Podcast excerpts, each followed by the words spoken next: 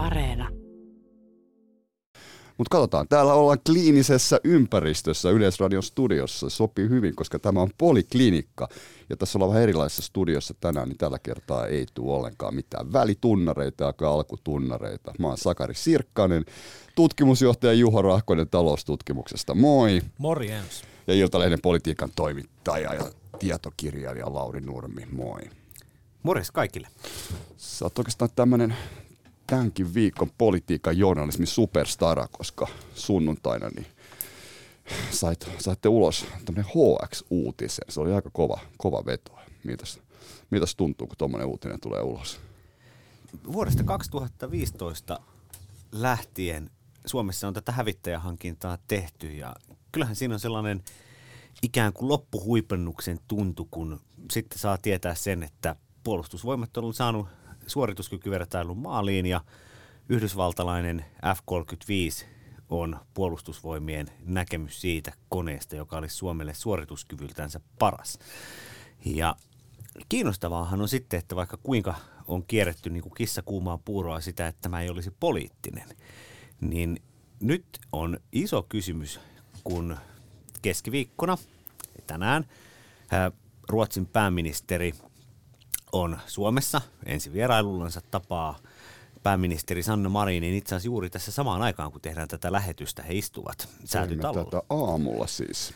Ja yrittääkö Ruotsin hallitus mm-hmm. vielä tämmöistä jonkinlaista viime hetken välistä vetoa niin, että niitä kriippeneitä sittenkin ostettaisiin. Et kun olin eilen eduskunnassa, niin tuota, siellä monet kansanedustajat tulivat sanomaan, että nyt suorituskyvyn pitää ratkaista.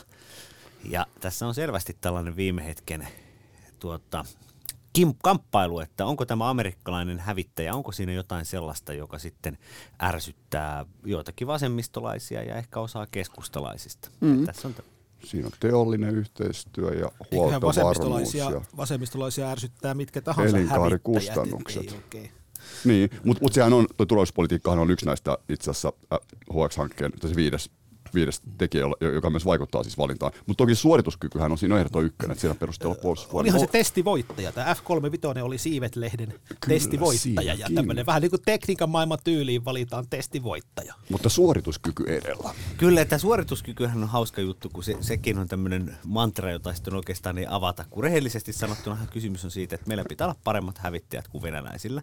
Tämä HX-hankkeen johtaja Lauri Puranen hän on todennut tällaisen lauseen, kun näitä Suomen talvessa testattiin tuossa tota 2020 alkuvuodesta Pirkkalassa, että, että näillä uusilla koneilla pitää saavuttaa tämmöinen ilmataistelu voittosuhde kuin kymmenen yhteen. Ja, ja tota, tämä kymmenen suhde yhteen on, on, tarkoittaa siis sitä, että Suomen pitäisi kriisitilanteessa pystyä käymään sotaa ylivoimaista vastustajaa vastaan – ainakin joidenkin viikkojen tai kuukausien ajan ennen kuin tätä apua voitaisiin, voitaisiin saada jostain mahdollisesti. Ja kyllähän tässä tämmöistä aika suoraa puhetta, koska ehkä edes radiossa ei halua sanoa, että, että, että kuka, kukakohan se ylivoimainen vastustaja, jota vastaan tässä näitä aseita sitten ennaltaehkäisevästi hankitaan. Mm. Mutta ja tästä syystä tämä on tämmöinen juttu, minkä takia poliitikot on sitten pohjimmiltaan sitä mieltä, että kyllä sen suorituskyvyn pitää ratkaista. Ja amerikkalaisethan haluaa myydä suomalaisille tuota, heidän ykkösteknologiansa siihen hintaan, kun meillä on varaa maksaa. Mm. Tämähän johtuu siitä, että Pentagonissa on ajateltu, että Yhdysvaltojen huolet täällä Pohjois-Euroopassa on pienemmät, jos suomalaisilla on riittävän hyvät amerikkalaiset aseet. Noinpa. Ja väitän niin, tai oikeastaan tiedän, siis en väitä vaan tiedän, että Suomelle on räätälöity semmoinen tarjous, että rahasta se ei jää kiinni. Ne on siellä, eikö näin, että Syyriassa jenkit muun muassa lentelee näillä hävittäjillä ja kun siellä lennellään, niitä ei paljon näy missään, että niillä voi vetää se tuota itärajankin tuntumaan ja ne on melkoisia tämmöisiä niin tiedusteluja tiedustelu- ja vakoilukoneita näin rauhan aikana. Ja toi yksi kymmenen suhde on itse asiassa tosi kiinnostava. On, siinähän kulkee tällainen tarina tästä F-35, että, että yhdysvaltalaiset ja tota, amerikkalaiset siis, ja israelilaiset, niin, niin tuolla Syyrian ilmatilassa niin venäläistä ilmatorjuntaa vastaan, niin ne lentelee ihan niin kuin niitä huvittaa, koska ilmatorjunta ei pysty havaitsemaan näitä häivehävittäjiä.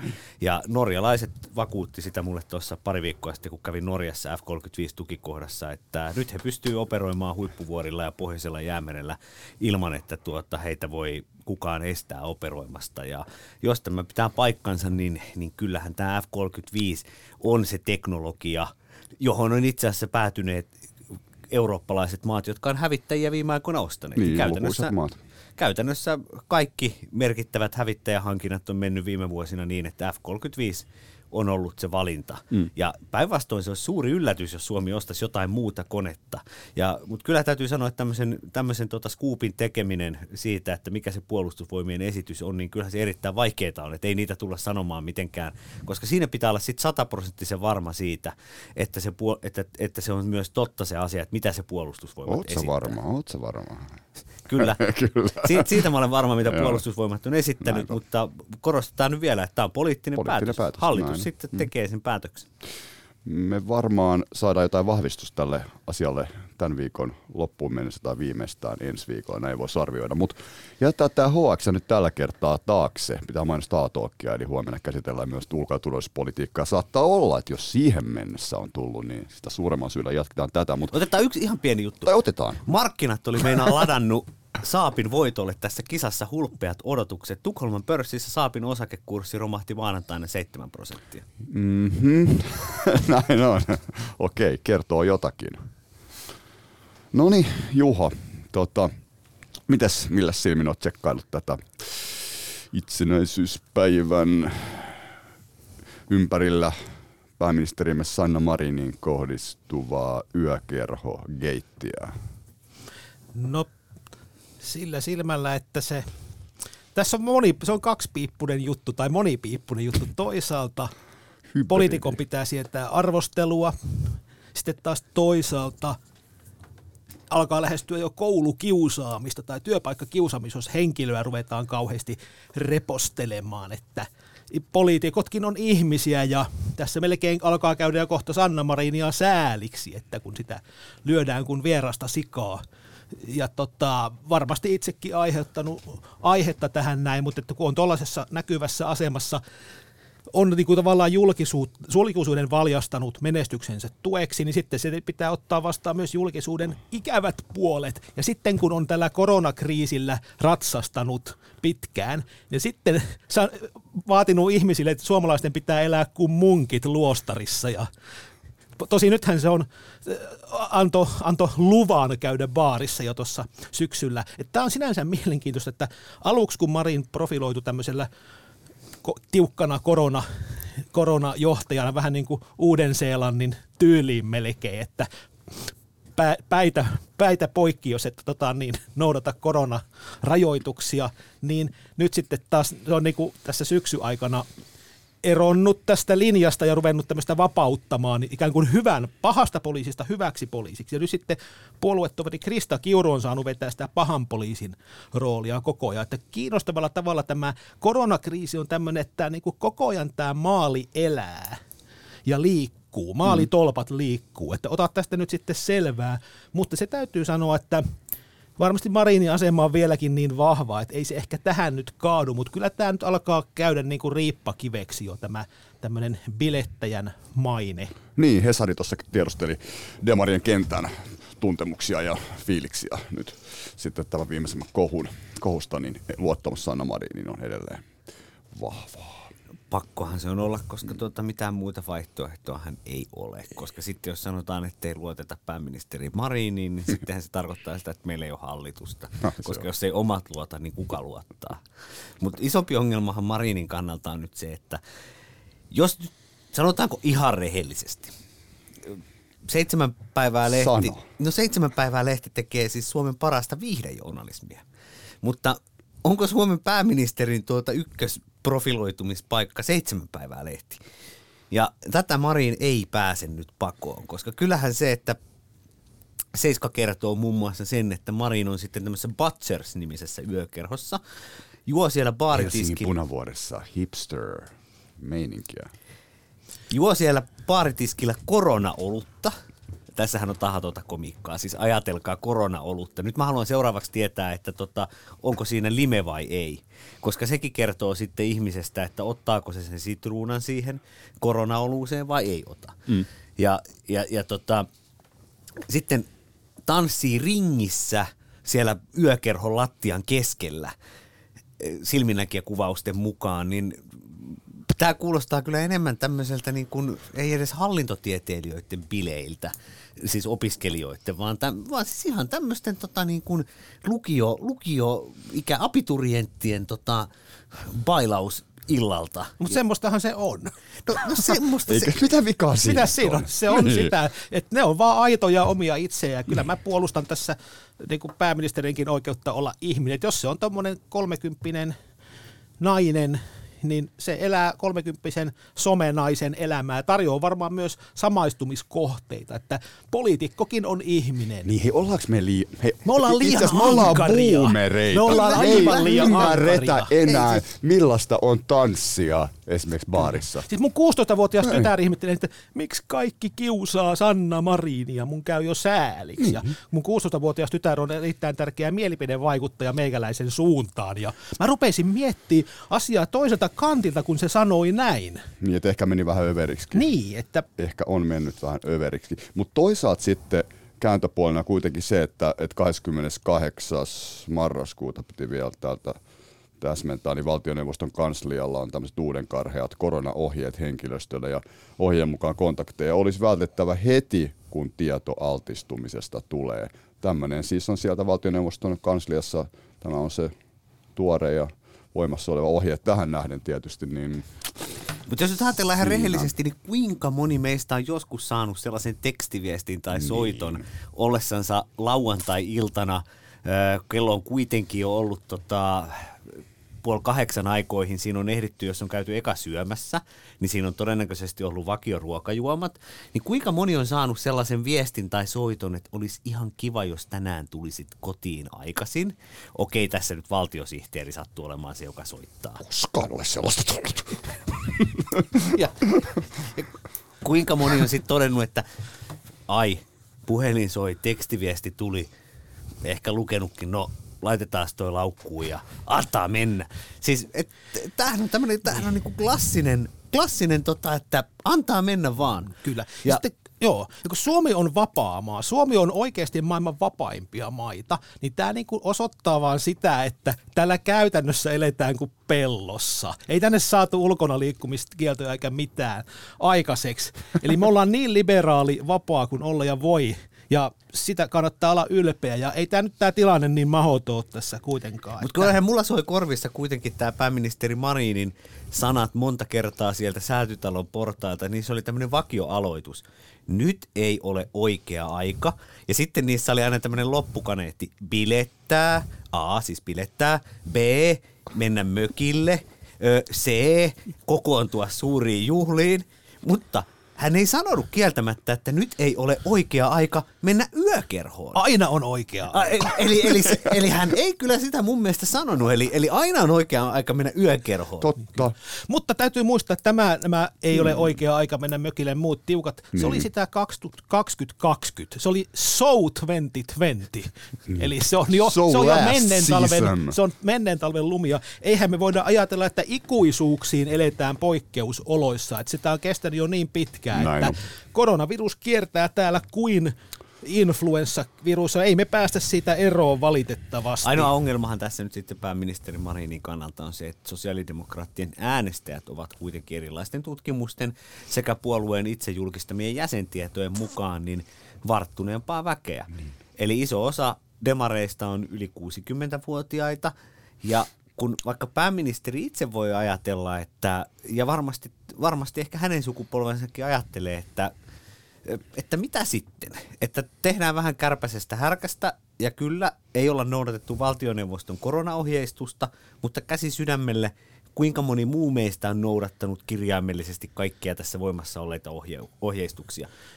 Ja tämä ei ole se ongelman ydin, vaan ongelman ydin on nyt sitten se, että miten tämä varttuneempi väki, 60-vuotiaat ja sitten plus eläkeikäiset demareitten äänestäjät, miten he suhtautuvat siihen, että pääministeri on ollut koko syksyn. Siis käytännössä sieltä elokuusta lähtien hän on ollut tällaisen vastaavan bilejulkisuuden kohteena ja profiloitunut pinta, pintajulkisuudesta tuttujen somevaikuttajien, laulajien, Instagram-julkisten – seurassa. Sen sijaan, että hän olisi esimerkiksi esittänyt visioita Euroopan unionin tulevaisuudesta tai hänellä olisi ollut Bidenin ja Putinin eilistä tapaamistakin mahdollisuus tässä julkisuudessa pohtia, mutta no, tämähän selviää, työllistämispolitiikan voisi Tämähän selviää tähän. tutkimalla, että mitä äänestäjät, ei muuta kuin iltalehti, pistäkää tilausta niin. tutkimustilausta tai Sinne Yleekin, niin kyllä me tutkitaan mielellään taloustutkimuksessa tämmöistä pieni mainos, jos sallitaan. kyllä. Vain. Vaka- Mutta vakavasti tässä on, ottaen niin, niin, niin tota, todennäköisesti tämä Marinin pideleima ei tästä ennen seuraavia vaaleja haihdu. Ja sanoisin, että ei tämä tämän syksyn julkisuus ainakaan auta sitä tavoitetta, että Marinin johdolla SDP voittaisi seuraavat eduskuntavaalit. Eduskuntavaalit, joihin ne on enää itse asiassa vuoden kuluttua tässä vaiheessa ollaan jo ihan täysissä Mutta tässä on jotain syvästi inhimillistä, eli tavallaan Marin ei voi itselleen mitään. Se paljastuu sen hmm. tästä, kun politiikka on täynnä, nykyjulkisuus on täynnä laskelmointia, niin tässä on kyllä semmoinen, että tämä ei vaikuta oikein laskelmoinnilta, vaan se niinku huokuu se todellinen persona sieltä, että se esitti tiukkaa koronatätiä sen, minkä jakso, mutta että ei sitä voi loputtomiin esittää muuta kuin mitä on. Ja perin, perinteisesti tähän poikkeaa, ehkä tämä on tätä uutta avoimuuden aikaa, koska siis yleensähän pääministeritason ihmiset ja ministeritason ihmiset, kun heitä on tehnyt mieli vetää kännit, niin ne on juonut siellä kesärannan saunalla yksikseen. Se on tietenkin vähän tylsää. Tai sitten on mennyt omalle mökille ja sulkeutunut sinne ja sitten, sitten tuota korkannut niin ehkä tämä on tätä uutta avoimuuden aikaa, että mennään sinne kansan syvien rivien pariin ja, ja annet, korkataan sitten. Koska nythän tässä ei olla edes tuota, tätä reipasta alkoholin käyttöä, niin sitä ei edes olla yritelty peitellä, vaan se, koska se on päättynyt julki, julkisuuteen valokuvien kautta. Näin se on. Okei. Eiköhän tämä tässä. Lauri Nurmi Iltalehdestä ja Juho Rahkonen taloustutkimuksesta. Tota, äh, mitä tuo tapahtuu nyt kulisseissa? Tosiaan niin kun, tässä on kuitenkin enää vähän yli vuosi eduskuntavaaleihin. Tässä on tietysti maakuntavaalitkin, aluevaalit välissä. Unohdetaan ne, tai ei niitä unohtaa, mutta ne on tuossa välissä. Ne eduskuntavaalit on kuitenkin se pääkohde. Missä nyt mennään tuolla syvissä vesissä? Juho, koska te olette tutkinut, ehkäpä, ja olettekin, näitä virtauksia. Sinipunaa pukkaa. Kerron uutisen. Sinipunaa? Sinipunaa pukkaa. Mikä on sinipuna? Demarin ja kokoomuksen, tai oikeastaan kokoomuksen ja Demarien muodostama, niiden varaan muodostettu hallituspuolue. me tehtiin kysely tässä Männä viikolla, jossa kysyttiin, minkä kaikkien puolueiden varaan pitäisi hallitus perustaa. Tämän perinteisen puoluekannatuskyselyn erilainen kuin se perinteinen puoluekannatuskysely, missä saa valita vain yhden. Tässä saa valita monta. Ja kokoomus ja demarit saa kummatkin noin 45 pinnaa. Sitten muut puolueet on siinä 20-30 välillä. Eli kokoomuksen ja demarien nähdään kansalaiset äänestäjät näkee, että kokoomus ja demarit olisi ne suosituimmat hallitu- joiden, puolueet, joiden varaan hallitus rakennetaan. Ja yleensä tällaiset on aika hyvin ennakoinut. Esimerkiksi viime eduskuntavaaleja ennen, niin me ennakoitiin jo puolitoista vuotta aikaisemmin, että punaa-vihreää pukkaa. Siis sanotaan, että tämä oli luettavissa mm. niissä, kun kysytään, kun me kysytään ihmisiltä suoraan, mitä ajattelette, niin ihmiset kertoo, mitä ne ajattelee. Nerokasta. Petteri Orpohan vastaa tähän suomalaisten oletukseen tällaisesta hieman rauhallisemmasta pääministeristä tällä hetkellä. Orpohan ei omiensa keskuudessa ole mitenkään tällainen supertähtimäisen suosittu ollut missään vaiheessa, mutta hänellä on yksi ominaisuus ylitse muiden. Hän on tavallinen. Hän on tasaisen tavallinen. Hän voi sanoa, että tuota, minä olen tuota, opettaja, opettaja vanhempien lapsi, joka on partiolaisena. Hän voi esimerkiksi kertoa tällaisia tarinoita, että minä koulupoikana menin jäädyttämään sitä meidän oman koulun kylän kenttää ja sitten olin partiossa sudenpentujen laumanjohtajana ja olin lukion oppilaskunnassa. Hän on tämmöinen porvarillisen miehen 2020-luvun prototyyppi. Tällaisia porvarimiehiä on varttunut Suomessa viimeiset 200 vuotta. Ja, ja tuota, aika ajoin, kun ollaan kokeiltu ensin tämmöistä tota, keskustalaista insinööriä, joka jo häkäpönttöautolla, joka oli tämmöinen pellepeloton self-made man, Sipilä Juha. Sitten ollaan kokeiltu tota, häntä ennen hetken ajan tota, tällaista niin kuin fantastista Jyrki Kataista. Sitten ollaan katsottu EU on ihana, Alexander Stubb-kortti, kansainvälinen tämmöinen supertähti.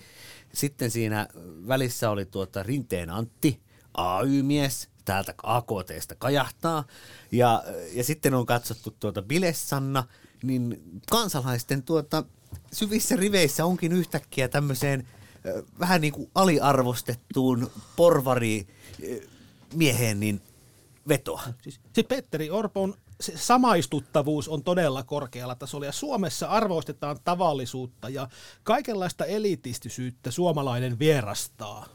Ja täällä pärjää tämmöisellä hillityllä karismalla.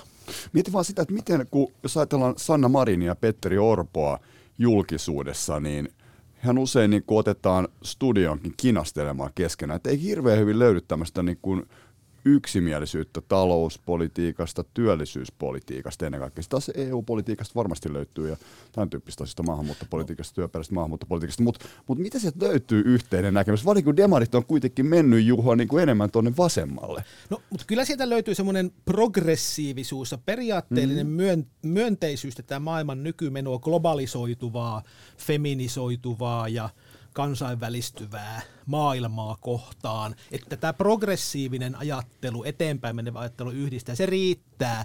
Ja hyvinvointivaltiota kannattaa kaikki ja sen puolustaminen. Ja nämä todelliset liikkumavarat niin kuin budjetissakin on sen verran pieniä, että vaikka nyt siellä Petteri Orpo puhuu mitä, että eh, read my lips, no new taxes, niin kuin aikanaan George Bush millä se voitti kampanjan, pressavaalikampanjan. Eli näitä vero, se vetoaa kyllä tällä verovastaisuudellaan tai verojen nostamisen vastustamisellaan kokoomuslaisiin äänestäjiin, mutta pinnalta kun vähän raaputtaa, niin niillä on paljon helpompi niiden demaria ja kokoomuksia löytää toisensa kuin sitten tämä perusporvarihallitus, se on tosi, se olisi tosi vaikea käytännössä. Ja Petteri Orpohan kerran antanut mm. jo pakit persuille aikanaan. Tässähän perussuomalaisissa on paljon sellaisia kansanedustajia, he eivät sitä toki sano kovin mielellään julkisuuteen ääneen, mutta jotka itse asiassa ovat sitä mieltä, että heidän puolueensa olisi parempi olla henkisesti oppositiossa ja ihan käytännössäkin oppositiossa myös tulevaisuudessa, koska heille jäi niin karvaat muistot tästä edellisestä hallitustaipaleesta. Puolueen kannatushan siis puolittui.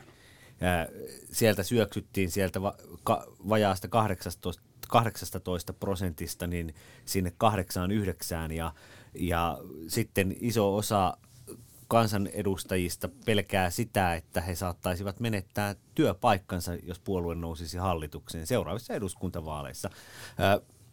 Ja vastaavasti taas demareitten ja kokoomuksen välillä, niin se isoin ongelma, joka pitäisi ylittää, on aivan kuten tässä Sakari nostikin esille, tämä Orpon ja Marinin henkilökohtainen väli. Tarina kertoo, että Marin ei soittele Orpolle ja Orpo ei soittele Marinille. Jokuhan voi nyt kysyä sitä, että no miksi kuuluukaan. No suomalaisessa politiikassa on mm-hmm. sellainen kulttuuri, jossa suurimpien puolueiden puheenjohtajat epävirallisesti pohjustavat ö, erilaisia hallituspohjia ö, jo tuota pariakin vuotta ennen seuraavia vaaleja – silloin tällöin käydään keskustelu, jossa mietitään, että jos te olette ykkönen, jos me ollaan ykkönen, mistä voitaisiin sopia, mistä ollaan ehkä eri mieltä. No. Mutta mulla on se tieto, että tällaisia keskusteluja Marin ja Orpo eivät tällä hetkellä käy. No totta kai vaalien jälkeen voidaan olla hallitusneuvotteluissa siitä huolimatta, mutta se on vaikeaa, jos ei ole tällaista henkilökohtaista suhdetta. Politiikka on kuitenkin ihmisten välistä toimintaa. Niin on, niin on. Eli, eli sitten tota, näitä tunnusteluja on käyty vähän muiden demarien toimesta suhteessa kokoomukseen. Mutta tuossa on tietysti, niinku, just näin niin kuin Juho sanoit, niin, niin kokoomus on antanut jo pakit kerran persuille, mutta itse asiassa keskustan kannatus on aika heikossa, heikolla tolalla, niin onko tämä nyt selvä juttu, että keskusta ei pysty lähtemään, ei pystyisi lähtemään enää hallitukseen kolmatta kertaa putkeen. No kyllä se tosi vaikea, kun niiden on ollut nyt niin kuin vaikeita joka hallituksessa ja pienellä mm. kannatuksella. Sinänsä keskusta on, se on vähän paradoksaalista, miksi keskustan kannatus ei ole tuon suuremmalla tolalla, koska kuitenkin siellä on, keskusta on käyttänyt aika paljon valtaa, varsinkin siihen eduskuntavaalikannatukseensa nähden keskusta on näyttää käyttävän paljon valtaa hallituksessa ja ja niin kuin vaikuttavan asioihin. Ja Suomessahan no. tehdään kaiken aikaa itse asiassa hyvin keskustalaista sitä hajauttavaa politiikkaa, ikään kuin vastustetaan kaupungistumista ja siis sinänsä siis kaiken pitäisi olla keskustan kannatuksen kannalta hyvässä niin kuin kuosissa ja tämä politiikka ja, ja keskusta kyllä puolustaa siellä suomalaisten metsänomistajien asiaa ja niin edelleen, että mutta jostakin syystä vaan tämä henkinen kaupungistuminen etenee niin pitkälle, että se keskusta mutta toisaalta en nyt vielä lähtisi keskustankaan kuolinkelloja soittelemaan, että 2014, 2015 tammikuussa niin se kannatus oli 26 prosenttia, että Hyvin vaikea keskustalle olisi omille mm. äänestäjille enää perustella sitä uskottavasti, että he toisen kerran lähtisivät melko heikon vaalituloksen mm. jälkeen hallitukseen. Mm. Tietenkin tähän täytyy tehdä sellainen varaus, että politiikka on vallan tavoittelua. Yksilöt tavoittelevat valtaa. Mm. Jos siellä on ministerisalkku tarjolla vaikka Kurvisen Antille, pohjalaiselle isäntämiehelle, mm-hmm. tai jos Annikka Saarikollekin on toinen ministerikausi tarjolla, niin vaikka ensin voidaan pari viikkoa, että emme me millään voi lähteä tällaisen tappion jälkeen, mutta sitten voidaan aina sanoa, että kun nämä muut pyysivät, että en minä muuten olisi millään kehdannut ministeriksi ryhtyä, mutta kun isänmaan etu vaati. Tosin tällä kertaa tämä vahvojen yksilöiden tahto ei välttämättä enää paina, vaan keskustan kenttä toteaa, että nyt ei muuten oikeasti mennä hallitukseen. Ja keskustan pelastusrengassa saattaa olla tämä. Jos Suomeen syntyy sinipunahallitus, niin vaikka perussuomalaiset olisi vaaleissa melkeinpä varmasti ollut keskustaa suurempi puolue, niin tästä löytyy esimerkki. Vaalikaudella 2011-2015 keskusta oli kokenut veret seisauttavan tappion, sitten perussuomalaiset oli ylivoimaisesti suurempi eduskunnassa, mutta oppositiokauden aikana keskusta Juha Sipilän johdolla nousi opposition ylivoimaiseksi henkiseksi ykköspuolueeksi. Kyllä, mutta tota, niin, nykyisin nämä on, marginaalit on niin tiukkoja, eli nämä eduskuntavaaleissa saattaa taas tulla. Viimeksi hän oli niin tiukilla, että se muutaman tuhannen äänen, äänen erolla ratkaistiin. Suurin piirtein maalikameralla piti ratkaista, että kuka voitti. Niin. Siis siinä oli kolme käytännössä tasavahvaa puoluetta. Ja kun todennäköisesti nytkin tiukka tämä kilpailu on entistä tiukempaa puolueiden kesken ja tasaväkisempää, niin voi olla, että sitten ilman keskustaa ei saada edes muodostettua enemmistöhallitusta, että se on tämmöinen vaankieli niin sekin on mahdollista. Jos, jos ajatellaan, että voiko, voiko keskustasta tulla enemmän se niin Ruotsin, Ruotsin keskusta, joka on semmoinen 10, 12, 13 prosentin puolue, joka tarvitaan melkein aina, jotta saadaan aikaan enemmistöhallitus. Sitähän uusi, ne nyt käyttää sitä uusi RKP. Niin. niin. Keskustalla on ruotsinkielinen piirikin. Niin. Kyllä. Ainakin, ainakin mun mielestä se on Kaksi vielä... kolminkielisellä kannatuksella vielä, niin. Siinä on enemmän neuvotteluvoimaa vielä. Tässähän otetaan tähän semmoinen pieni jalliskortti vielä varaukseksi. Niin. Eli liike nythän oli viime vaaleissa verrattain lähellä saada viitisen kansanedustajaa. He loppujen lopuksi, loppujen lopuksi saivat sitten läpi vain Harry Harkimon, äh, mutta oli erittäin lähellä, että sieltä ei olisi eri vaalipiireistä tullut paria lisää mu- muitakin kuin Joel Harkimo, Jalliksen poika. Ja nyt, jos eduskuntavaalien ehdokasasettelu liike nytillä onnistuu, niin heillä on mahdollisuuksia siihen noin viiteen kansanedustajaan. Ja kokoomuksellahan kokoomuksen kauhukuva kokoomuksen strategian papereissa on tämä, että he saavat ö, melko selvästikin eniten ääniä koko maassa. Mutta meidän vaalipiirijärjestelmä, joka suosii pieniä ö, pieniä vaalipiirejä, jossa keskusta, demarit ja perussuomalaiset on usein vahvempia kuin kokoomus mm. joillakin alueilla, niin johtaa siihen, että kokoomus menettää kaupungeissa liikennytille ratkaisevasti jotkun paikat, ja perussuomalaiset olisi esimerkiksi eduskuntavaaleissa suurempi puolue, vaikka se saisi 20, esimerkiksi 20 000 ääntä enemmän, äh, siis anteeksi vähemmän kuin kokoomus. Joo. Ja t- tällainen skenaario on ihan mahdollinen, mahdollinen. Mm. joskin toki epätodennäköinen. Ja sitten vielä puhutaan, että äänestämisellä ei voi vaikuttaa. Nykyisin varsinkin on todella tiukasti, tiukasti äänestetään. Että voi tulla vaikka pienelläkin erolla tulla isoja mullistuksia Suomen politiikkaan. Tämä on Poliklinikka Juha Rahkonen taloustutkimuksesta Lauri Nurmi Iltalehdestä, mä oon Sakari Sirkkanen. Mutta miten perussuomalaisten äh, kuvio? Riikka Purra on nyt vetänyt jonkin aikaa perussuomalaisia. Miten se on muuttunut suhteessa siihen, mitä se oli halla aikana? Onko se muuttunut mihinkään? Miten, onko se muuttunut jotenkin sitä, sitä äh, imagoa tai äh, perussuomalaisten äh, ikään kuin klangia sen suhteen, että kuinka hyvin voitaisiin lähteä mukaan hallitukseen mahdollisesti? No, ei se peruskuva ole mihinkään muuttunut. Että perussuomalaisethan asemoituu vastavoimaksi nykymenolle. Perussuomalaiset ymmärtää itsekin se, että he on vahva niin kauan kuin he pystyvät tarjoamaan se riittävän erilaisen vaihtoehdon tälle valtavirran meiningille. Ja nyt perussuomalaiset on tarttunut tähän energiaan. Ne tietää sen tutkimuksista ja muustakin, että perussuomalaisten kannattajia erityisesti kaihertaa verot, energiaverot, energiahintaa tämmöinen, että suomalaiset, ajatus että sitä, että suomalaiset jäädytetään kuoliaaksi, niin maailma pelastuu sillä. Ja heti kun saatiin bensahinta kahteen, kahteen euroon, niin ilmaston lämpeneminen pysähtyi. Ja hehän tilasivat tällaisen selvityksenkin siitä, taisi olla Pasi Holmilta, jossa tuota oli, että millä tapaa bensaverotusta voitaisiin keventää Suomessa massiivisesti. Ja tässähän tuli mielenkiintoisesti näkyviin sitten näissä vaihtoehdobudjeteissa niin kokoomuksen ja perussuomalaisten ero. Kokoomus kertoi Kai Mykkäsen ja Petteri Orpon suulla, että he itse asiassa keventävät ä, tuloverotusta kaikissa tuloluokissa niin, että ihmisille jää enemmän käteen ä, kuin sitten tämä perussuomalaisten bensaverotus vaikuttaisi, ja ihmiset voivat sitten kokoomuslaisten mukaan valita, että haluavatko käyttää tämän lisärahan siihen bensaan vai eivät. Ja, ja, ja tämä on niin kuin taktisesti, strategisesti huomattavan, tuota, voi olla paljon parempi veto äh, kuin sitten se, että perussuomalaiset on naulinut itsensä nyt tähän bensan hintaan. Mm-hmm. Äh, se on toki siinä voi saada maksimaalisen voiton, jos syntyy tällainen bensakapina, mutta toisaalta sähköautojen myyntiluvut osoittavat koko ajan ja hybridiautojen niin entistä enemmän kohti kattoa. Ja välttämättä tämä bensapumpun ää, tuota, kauhuhinta ei enää olekaan se, jolla saadaan sitten ne satojen tuhansien äänestäjämassat liikkeelle. Ja jotain uutta Riikka Purran pitäisi keksiä. Nythän tässä väijyy sellainen ikävä tuota tosiasia, että on mahdollista, että Venäjä kohdistaa Suomeen hybridioperaation. Voi olla, että esimerkiksi Venäjän Irakin suurlähetystö on myöntänyt kauttakulkuviisumeita irakilaisille, jotta he voisivat kulkea Venäjän kautta EUn alueelle.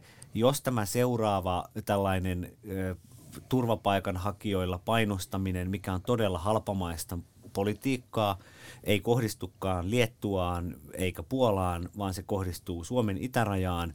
Seuraukset voivat olla hyvin arvaamattomia ja perussuomalaisten kannatus voi nousta nopeastikin. Ja voi jopa olla, että tällaisella hybridioperaatiolla pyrittäisiin vaikuttamaan Suomen, Suomen vaaleihin. Maailma on mennyt sellaiseksi, että tätä ei voi sulkea pois ja eduskuntapuolueetkin neuvottelevat itse asiassa tänään siitä, että valmiuslakia muutettaisiin ja perussuomalaiset kokoomus vaatii yhdessä sitä, että tulisi tämmöinen hätätilapykälä, että voitaisiin tuota, lopettaa turvapaikkahakemusten vastaanottaminen. Ja laittaa raja kiinni. Mut meillähän oli 2016 mm. tämän tyyppinen tilanne, eli sieltä tota, niin näitä keski-aasialaisia vierastyöläisiä, jotka lähti etsimään parempaa elämää EU-sta, niin Venäjän viranomaiset hetkeksi katsoi sormien läpi ihmissalakuljettajien touhua ja siksi näitä pääsi Suomen rajalle, mutta ei se kyllä se perussuomalaisen kannatus siitä lähtenyt nousemaan, vaikka meillä oli pakolaiskriisi ja meillä oli tämä oma, niin kuin, tännekin pyrkii turvapaikanhakijoita sinne pohjoiseen pakkasessa ladoillaan ja polkupyörillään, että tämä oli aika mielenkiintoista, että se ei todellakaan nostanut. Ja sen mä sanon vielä, mm, että mm, perussuomalaisten ja kokoomuksen on vaikea mahtua samaan hallitukseen, koska – kokoomus edustaa valtavirtaa, perussuomalaiset edustaa vastavirtaa. Siinä on se fundamentaalinen se, se löytää, vaikea Mutta löytää nyt, niin sitten, kun... nyt sitten, jos kielikuvallisesti pitäisi löytyisikö sieltä Akan virrasta sitten se, paik- se kohta, johon se eh, koskessa kuohuva lastu jää sitten siihen Akan virtaan pyörimään, että se ei oikein mene eteenpäin eikä taaksepäin. Politiikassa kuitenkin kaikki on periaatteessa mahdollista. On mahdollista kyllä, mutta että sanotaan, että todennäköisesti näin niin. tilastoihminen, mm.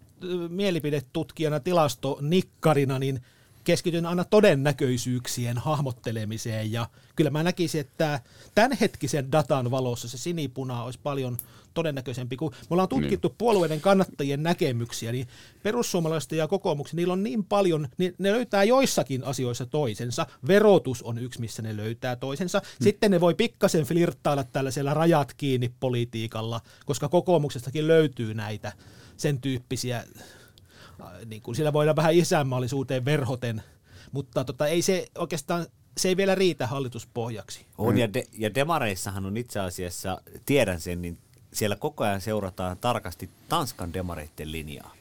Suomen demareissa ei sanota sitä vielä ääneen, mutta siis Tanskassahan on sellainen demaripuolue, joka on ottanut hyvin tiukan maahanmuuttopolitiikan. Niin, kyllä. Se on sosiaaliturvan ehtoja kiristänyt ja se on toiminut Tanskassa hirveän hyvin on, ollut, on mahdollista, että Suomen demarit, heistä ei tule Tanskan demareita, mutta että esimerkiksi sosiaalipolitiikan suunnassa niin otetaan askel tämmöisen hmm. tiukemman, että et karsitaan hieman sosiaaliturvaetuuksien tasoa, jotta työnteon kannustavuus saataisiin paremmalle tasolle. Ja tämä on asia, joka ammattiyhdistysliikettäkin esimerkiksi voisi kiinnostaa, että työntekoon saadaan lisää kannustimia koska sitten se taas voi auttaa ylläpitämään sitä, että miksi ammattiliitoissa oltaisiin jäseninä, kun se työssä Kyllä. oleminen on, on, on niin kuin selvästi yhteiskunnassa se ainoa järkevä vaihtoehto. Ja tä, tällainen tilanne, jos muutos tapahtuu, niin, niin kokoomus ja demarit voi hyvinkin löytää toisensa.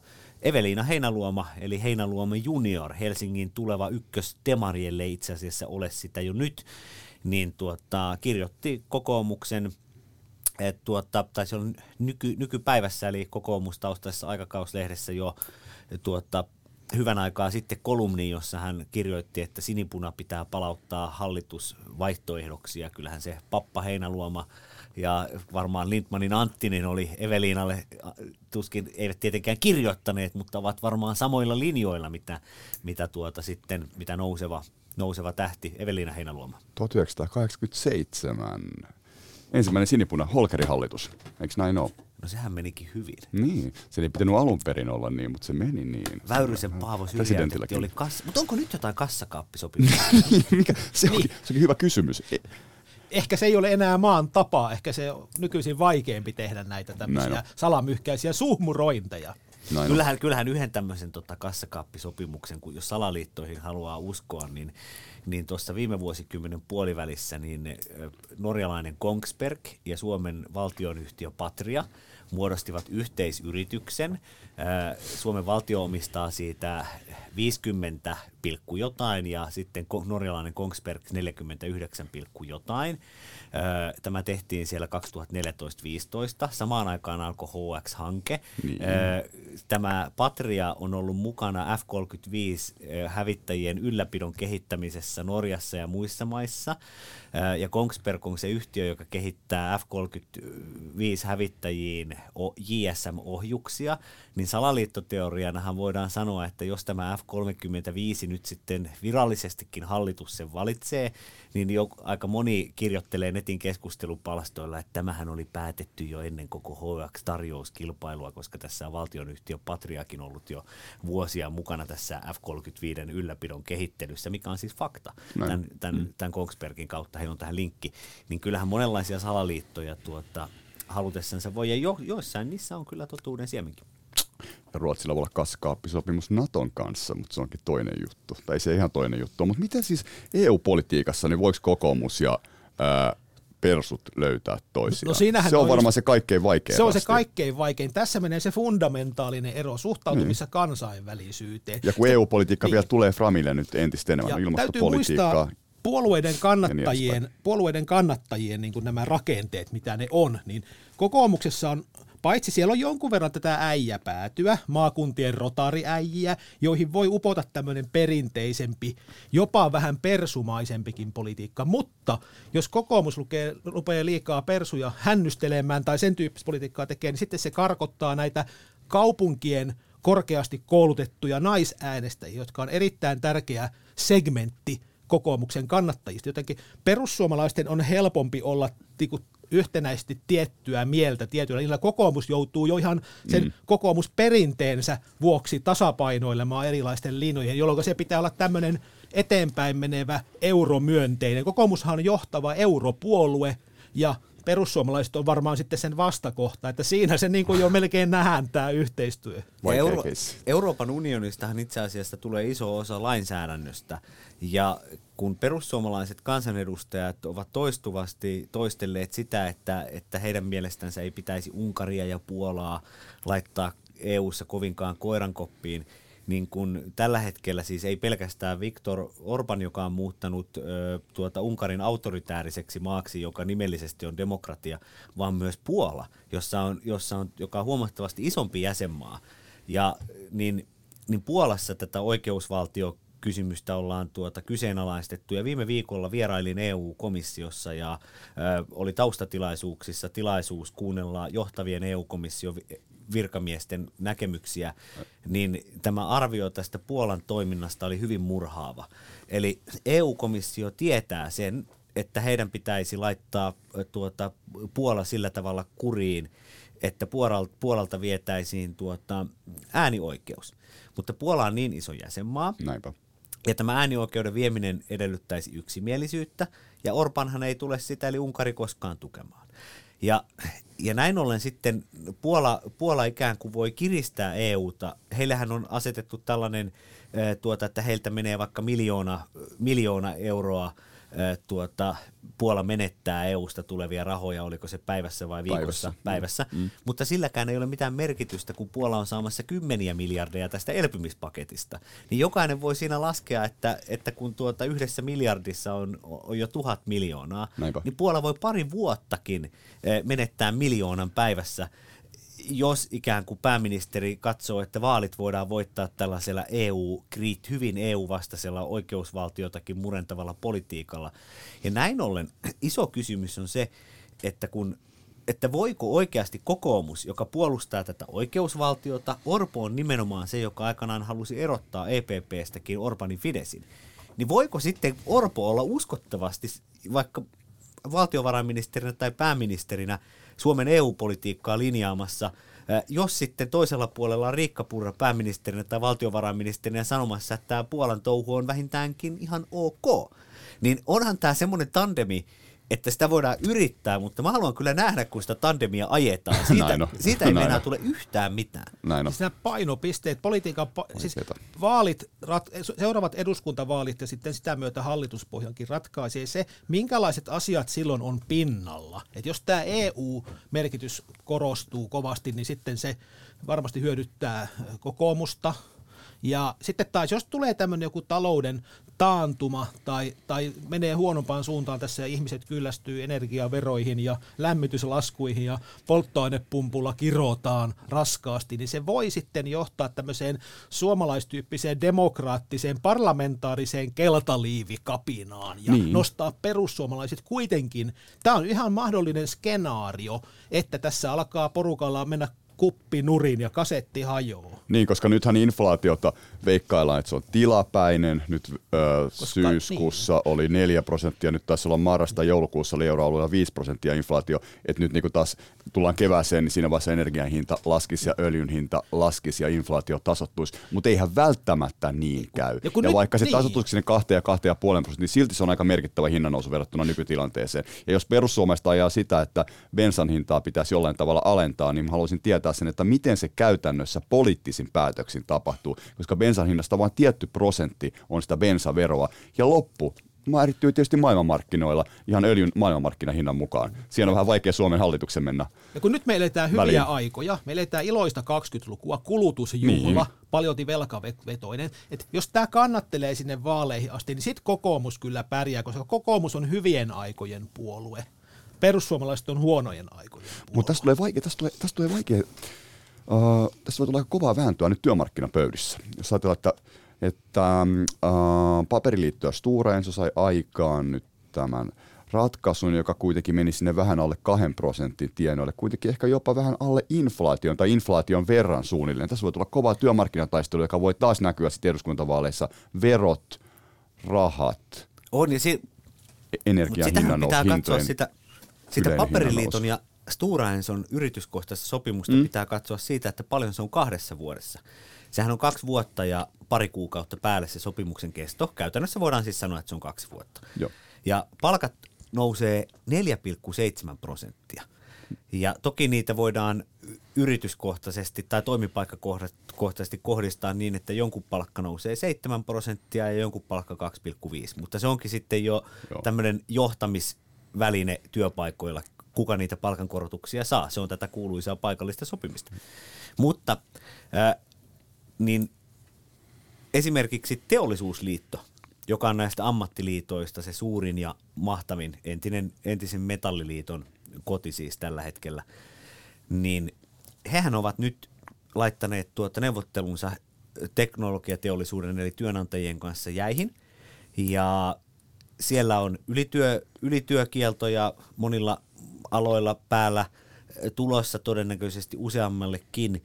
Ja syynä on teollisuusliiton mukaan se, että palkkaratkaisussa ei olla päästy lähellekään sellaiselle tasolle, jossa tuota voitaisiin sopua heidän mukaansa löytää. Ja hehän vaativat vähintään sitä samaa, eli kahdessa vuodessa sitä viittä prosenttia. Mm-hmm. Työnantajat pitävät tätä korotustasoa liian korkeana. Ja onhan tämä palkansaajan näkökulmasta aika pirullinen tilanne, että inflaatio olisi niin kuin pari prossaa ja sitten työnantaja sanoo, että sun palkka ei kuitenkaan voi nousta lähellekään samaa. Se tarkoittaa sitä, että ihmisten ostovoima ö, alkaa heikentyä.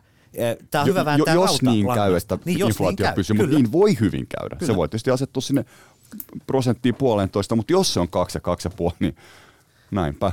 Niin joo. Ja suurin osa äänestäjistä katsoo maailmaa tämmöisen pieni- ja keskituloisen palkansaajan näkövinkkelistä. Semmoinen 2500 Eli tässä ollaan on ytimessä. normaali palkka. Ja täytyy muistaa, että politiikkaa kaikki puolueet joutuu tai saa tehdä politiikkaa tätä kohderyhmää ajatellen, että hyvää tulosten äänillä ei Suomessa vaaleja voi. Tässä on semmoinen hauska on. juttu, että kun katsoo näitä tu- tulodesiilitilastoja, niin kokoomuksen äänestäjät yleensä, yleensä ansaitsee aika hyvin.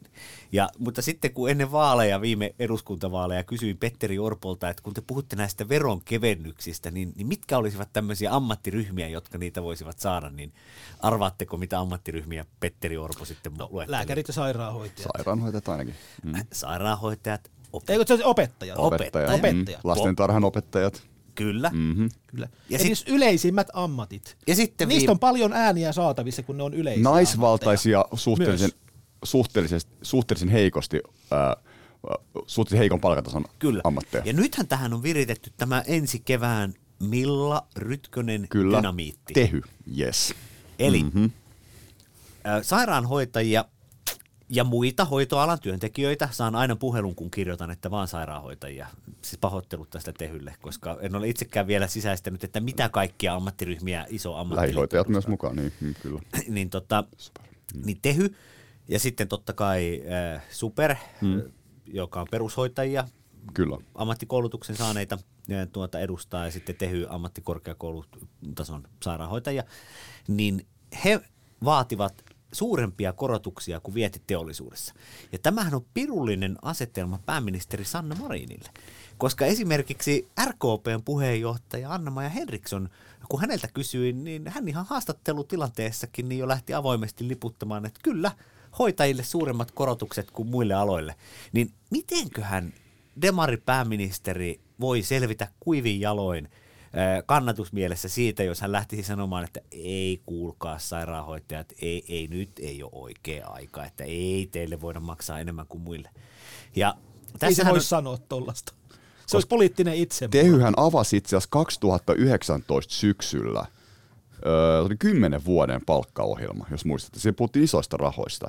Niin se oli, se, se oli, ja silloin se oli se, just ennen koronaa, ja silloin se klangi oli jo se, että tämä voi jotenkin, kun siitä oli se viimeinen Sari sairaanhoitajakierros oli vuonna 2008, jolloin just ennen vaaleja, ja sitten tapahtui mitä tapahtui, tuli finanssikriisi, se oli, se oli, se oli paha paikka, mutta, äh, mut, mut, et, et se, oli, se oli jotenkin ennen koronaa, niin siinä oli semmoinen, semmoinen tota noin niin, momentum, että ikään kuin semmoinen yhteiskunnallinen ää, tuki oli sille, että nyt on jälleen kerran sairaanhoitajille ja lähihoitajille pitäisi saada lisää liksaa. Ja ja sitten tuli palja- korona. tehdäänkö pieni paljastus? Kyllä. Kun kuntatyönantaja KT Markku Jalosen johdollahan, niin hehän eivät olleet valmiita suostumaan tähän. Ja sitten siellä keväällä 2020 mm-hmm. niin istuttiin valtakunnan äh, sovittelijan leivättömän ja, ja vedettömän pöydän ääressä siellä tota Boulevardilla. Siellähän ei siis ole mitään tarjoilua siksi, että siellä olisi mahdollisimman ikävää. Tämä on siis fakta. Ja, äh, huhtikuussa 2020 niin Suomihan oli poikkeusoloissa. Ja Tehyn puheenjohtaja Milla Rytkönen joutui katkerasti toteamaan sen, että ei, hän ei voi viedä sairaanhoitajia lakkoon. Eli siis Tehyllähän oli kaikki valmiit lakkosuunnitelmat työtaisteluvaroitusten antamisesta, koska työnantajapuoli sanoi, että ei tule teidän palkkavaatimuksia. Mutta sitten tuli korona ja pandemia nujersi Tehyn.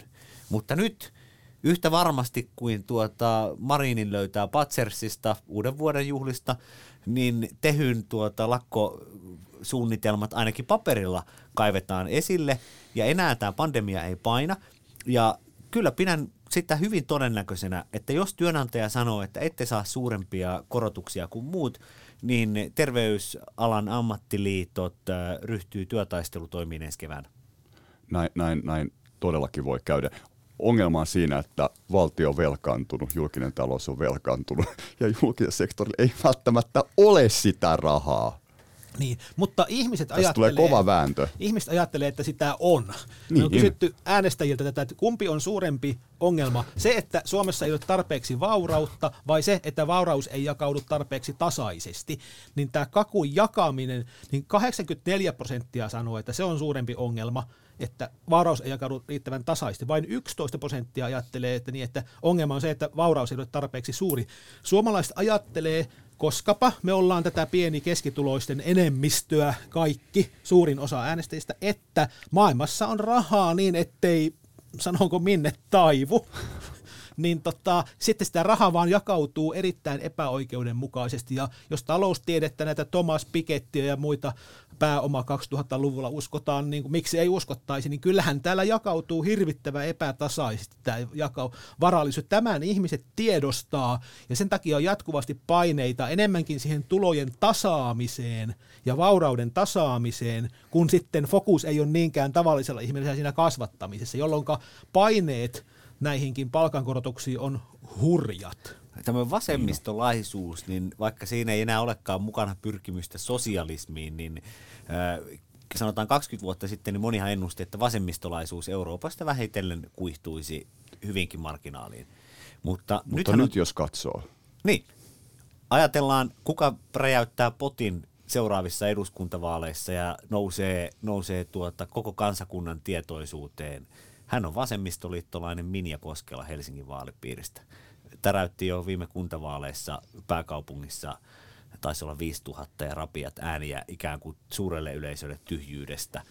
Ja vaikka hänellä tämmöinen oma verkkoyleisönsä olikin. Ja tämä radikaali vasemmistolaisuus puhuttelee, ja sitten osa sitä on, on tietyllä tapaa perussuomalaisuus, vaikka, vaikka he ovat talouspolitiikassansa oikealla, niin koska politiikka on tämmöistä paradoksia, niin tavallaan perussuomalaisiin kanavoituu tätä tyytymättömyyttä myös näihin tuloeroihin.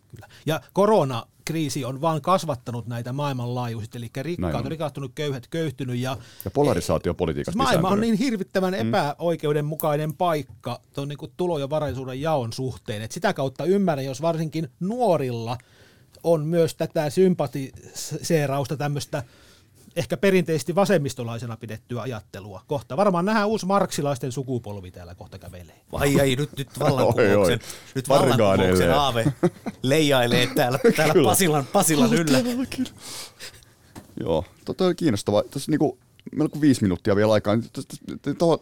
Tullaan siihen, että tässä on, mentään entistä enemmän tällaisen niin politiikan polarisaatioon. Meillä on tämmöistä niin radikaalimpaa vasemmistoa, populismia, meillä on myös oikeistopuolueita, jotenkin, niin kuin, että miten nämä, miten nämä erilaiset ääripäät, ehkä nyt ääripäistä voi puhua, mutta kuitenkin niin kuin tavallaan eriytyneitä, selkeästi niin kuin profiloituneet, pystyy muodostamaan jatkossa yhteisiä, yhteisiä koalitioita, se niin vaikeus, että saadaan aika enemmistöhallituksia. Sehän se vaikeus ja vakava huoli onkin, koska meillä oli viime vaaliky- vuosikymmenellä, eli 2010-luvulla, niin Suomessa seitsemän pääministeriä. Mm. Ja tällä hetkellä meillä on, meillä on yhdeksän eduskuntapuoluetta. Ja kun näköpiirissä on, että eduskuntapuolueiden määrä ei ainakaan tästä pienene kun tällaisia yhdistymisiä ei ole tulossa, niin se tarkoittaa sitä, että tämmöiset yleispuolueet alkavat kadota. Tämä voi olla paljon sanottu, mutta en esimerkiksi mm. enää pitäisi keskustaa nykyisellä profiililla yleispuolueena siinä määrin kuin keskustaa yli 20 prosentin kannatuksella. Keskustassa ovat alkaneet korostua tällaiset hyvin tietyllä tapaa marginaaliset asiat, kuten vaikka turveyrittäjät. Ja silloin nämä aiempaa pienemmän kannatuspohjan puolueet mu- mu- muuttuvat tällaisiksi eräänlaisiksi etujärjestöiksi, ja maan johtaminen valitettavasti vaikeutuu. Kyllä, mutta vaikka tässä on tapahtunut tätä tuloerojen kas, varallisuuserojen kasvua maailmanlaajuisesti jo vuosikymmenet ja viime aikoina erityisesti, niin samaan aikaan tapahtuu valtavaa demokratisoitumista ja tämä sosiaalinen media, kaikki julkisuus, se kaikesta kohinasta huolimatta tai juuri sen takia demokratisoi. Ja Suomenkin politiikkaa... Niin demokratia... miten demokratisoi? Siis sillä tavalla Suomen tämmöistä alhaalta ylöspäin, eli Suomessakin on otettu käyttöön kansalaisaloite, tämmöistä sveitsiläistyyppistä suoran demokratian elementtejä, ja käytännössä vallanpitäjät on entistä tiukemmin niin kuin julkisuuden ja ihan tavallisten kansalaistenkin valvonnassa ihmiset on entistä koulutetumpia ja seuraa asioita. Tavallaan tieto kulkee salaman nopeasti. Ja kyllä mä oon sikäli optimistinen, että tämä demokratisoituminen tässä edistyy. Ja sitten loppujen lopuksi se vakaa hallitus pystytään muodostamaan vain sillä tavalla, että se tyydyttää näitä eri tavalla ajattelevia väestöryhmiä ja nimenomaan sitä pieniä keskitulosten tavallisten ihmisten enemmistö, eli tämmöinen ordinary Joe tai ordinary Peter tyyppiselle hahmolle, tavalliselle kansan yhdistäjälle on, on nyt tarvetta ja tilausta. Tämä ei ollut mikään vaalimainos, eikä niin, ole minkään todella, puolueen kannattaja, mutta mä luen ajan merkkejä. Todella kiinnostava ja mielenkiintoinen näkökulma. Eli tavallaan sieltä tulee ne paineet, vaikkapa nyt palkkapöytiin, sieltä tulee ne paineet tavallisilta, ne tulee tavallisilta ihmisiltä ruohonjuuritasolta ja ne nousee entistä voimakkaammin sieltä esiin. Keskitulosta ja sen alle. Kyllä. Ja hyvä puolihan on se, että tässä avoimuuden ajassa, että aivan kuten pääministerin koronakippistelyt on julkisuudessa seuraavana päivänä, niin myös erilaisten poliittisten lehmänkauppojen tekeminen on sanotaanko niin kuin niin ysäriä ja kasaria ja 70-lukua. Ja itse journalistina on sitä mieltä, että ei tällaisia kabinettidiilejä ja lehmänkauppoja pidäkään tehdä, vaan jos ei kestä avoimuutta ja läpinäkyvyyttä, niin sitten ei kestä. Lauri Amen. ja Juho, aamen. Kiitos. Loistava keskustelu. Tämä on hyvä lopettaa. Tosiaan, jos näin on, että näin on, niin tulee vaikeuksia politiikassa. Kiitoksia tästä. Kiitos.